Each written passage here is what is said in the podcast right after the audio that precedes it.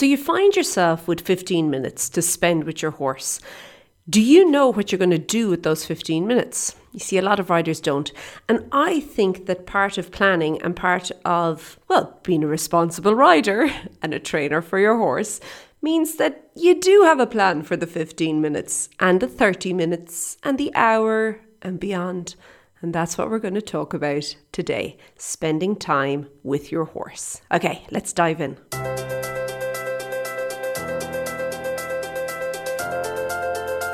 Hey there, and welcome to the Daily Strides podcast. My name is Lorna Leeson. I'm an equestrian trainer and coach, and I work with riders all over the world to help them make plans so as their rides, well, they actually mean something and they become stepping stones for the way forward. That's what we're going to talk about today.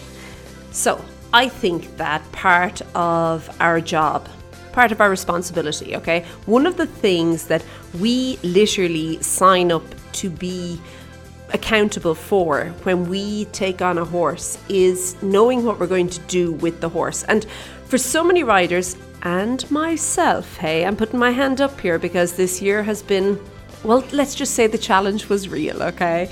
But um, yeah, this year has been a funny one for me. But I know that so many riders have the same issue that time is oh, it's limited, and the time you have can feel very constricted. There's a lot of responsibilities, there's a lot of things that you've committed to and just has to be done.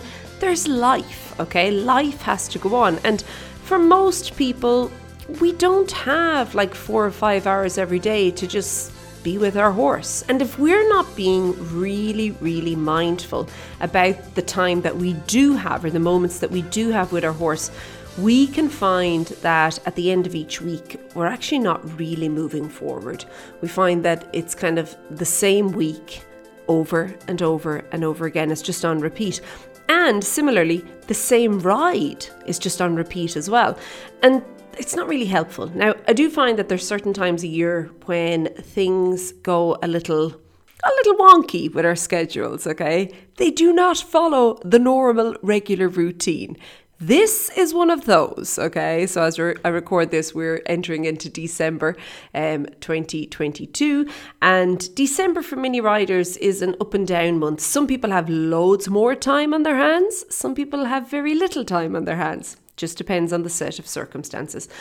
Also, I find that around April can be similar, and then around the end of summer, okay, so as we're getting ready to go back to school, can also be a little bit of a challenge for many riders.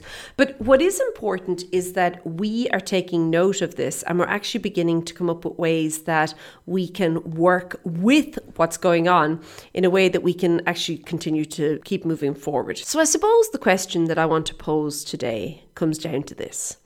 Can you really afford to lose a month of riding and training and working with your horse? Can you afford to lose a month's worth of momentum in your progress with your horse? And if you're saying, no, no, but I have no other choice, and da da da, yeah, sometimes things are limited, but a lot of the time it's because we're not really thinking outside the box. And today I want to give you some ideas for that to actually make the most of the time that you do have with your horse so that you can continue to move forward in your training. So, the first thing I want to talk about is having 15 minutes or less. Now, for many years, I thought if I had 15 minutes or less, there is no point in going to the stables. What could I honestly achieve in 15 minutes or less? Okay. Obviously, that was then and this is now. And I know that there's so much I can do in 15 minutes or less, or even just five minutes, okay, with my horse. So, and I think the key when we've only a small amount of time is thinking about what can I take out. So what are the things that I can take out of my usual routine so as I actually get more time with my horse. And my go to training method or working with my horse method when time is very short, so 5 to 15 minutes, is groundwork. Because groundwork requires absolute minimal equipment. Okay? Like, there's no real getting ready required. And groundwork also works if your horse is in the paddock you can just go to the paddock and work with your horse in the paddock. You could go to the stable and work with your horse in the stable. You could take your horse out of the paddock and stable and just work with them outside the stable door, outside of the gate. It's quick, it's easy, and usually, if you just have a head collar and lead rope, you can actually get quite a bit done. Okay, so in order to make the most of this now short period of time, it's it's all well and good saying, "Well, I'm going to do groundwork," but you actually need to have a fairly clear idea about what you want to achieve in that time, okay? So you could work on things such as a square halt, maybe turn on the forehand that remains in rhythm. Hmm, there's a toughie, okay? It could be working over some basic poles for coordination or suppleness. Um, rein back is another one that can be worked on. Moving over, lateral work. There's there's just so much you can do with your horse in 5 to 15 minutes if you stop wasting time getting ready. If you accept that things are the way they are, you've got this little piece of time. What can I do with absolute minimal setup time? What can I do? And then begin to use that, begin to do it. Okay. So, another good question would be to ask yourself, what could I do with my horse while I'm on the ground that will actually move our training forward. So you'll probably find that some of the things I just mentioned would do just that, okay, for you and your horse. Okay, if you find yourself with 15 to 30 minutes, now you've got a little bit more wiggle room, eh? And wiggle room is good. So you could spend that time either going deeper with the groundwork, you could have a 30 minute groundwork session, of course you can, okay? Or you could spend a little bit of that time in the preparation. And one of the most minimal preparation required tools that you have in your toolkit for training your horse, aside from groundwork, is lunging. Okay. And that would be one of my go to things um, if I had 15 to 30 minutes. Now, you could also include riding in here, but I find that the effort of just going to get the tack and get the tack on the horse can sometimes take 10 to 15 minutes. Now, now you've cut your whole riding time short, okay? Your bum is just going to be in the saddle when you're going to be getting off again. So I would prefer to focus that time on something that I can do something meaningful. Meaningful would be either groundwork, as we've already spoken about, or the lunging. Okay. Now, what I would also suggest with the lunging is to do a little bit of groundwork as well. Okay. And also, just like the groundwork, have a clear focus for the session.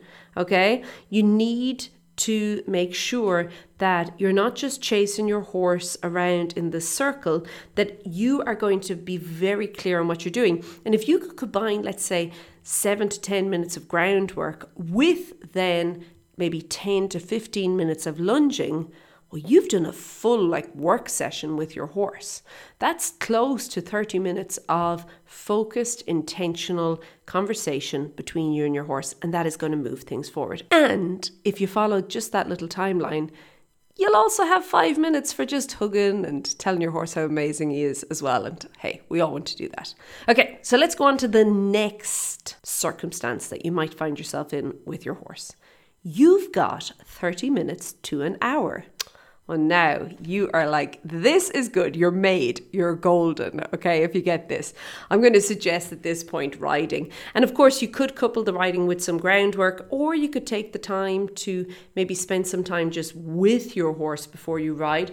I like thinking that the grooming and everything can become part of your groundwork. I, I do think it's groundwork, okay? But again, if you don't have intention behind it, it's not going to mean anything. Whereas when you're intentional with it, you can move things forward. But yeah, having 30 minutes um, to an hour is going to allow you to get so much more done. But I do want to stress here that if you have, let's say, you find yourself with 35 minutes, I sometimes think that if we are riding, okay, for those 35 minutes, it can feel a little rushed little stress. Now, if somebody has the horse in for you and if your tack is already, it's doable. But uh, I don't know. I just find that when we're trying to show up as the model for our horse of what we want our horse to be, if we want to kind of be in this situation where we want our horses to come and align with us, okay, we want to say, hey, I'm over here feeling cool as a cucumber, come here and be with me. And meanwhile, we're actually stressed out and worried about time not going to work, okay? So I'm going to suggest that you make sure you do have enough time, okay, to tack up and untack and warm up and cool off and actually do the bit of riding in between, okay? So depending on the length of time I have, I would focus on something really relevant. And as I said, make sure you're allowing the time to warm up and cool off. It's really, really important, okay? If I wanted to work on canter or jumping, I would reserve those for days where I have the full hour. Um, I find that if I've like maybe 35 to 40 minutes, something more basic like trotting or lateral work will actually fit in better. It requires less warming up and less cooling down. So it's important to have all these things and to keep them in your mind, like keep them as part of the planning process that that you're not going to get there and go, oh, sugar, I'm not going to be able to fit this in, or whatever the case is, okay? Really, really important. And then for those special days, special, special days, where you find yourself with over an hour, okay? Well, then you've got all the time in the world, don't you? Uh, kind of, sort of. But uh, these are the days that if I see that, yes, okay, looking ahead, let's say on Tuesday morning, I'm going to have three hours. They're the days I reserve to do maybe some washing if I want to bathe my horse, or it might be some body work with my horse. It could be a long hack or trail or outride, whatever you want to call it, getting out of the arena.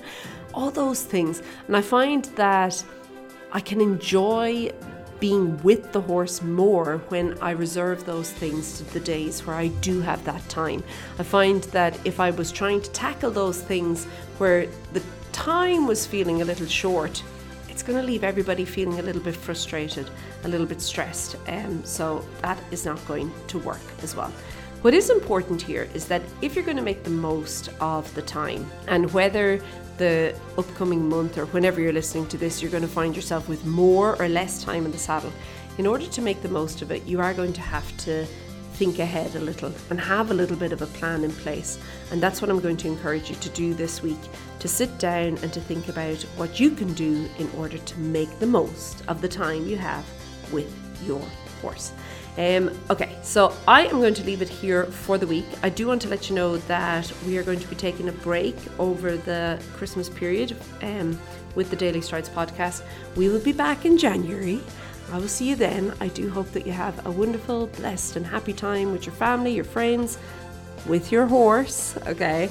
And that it really and truly is special and that you're ready to go. You're, you're already making those plans for next year and um, you're feeling good about it as well. Okay, I'm going to leave it at that. I will chat to you in the new year. Be good. Bye.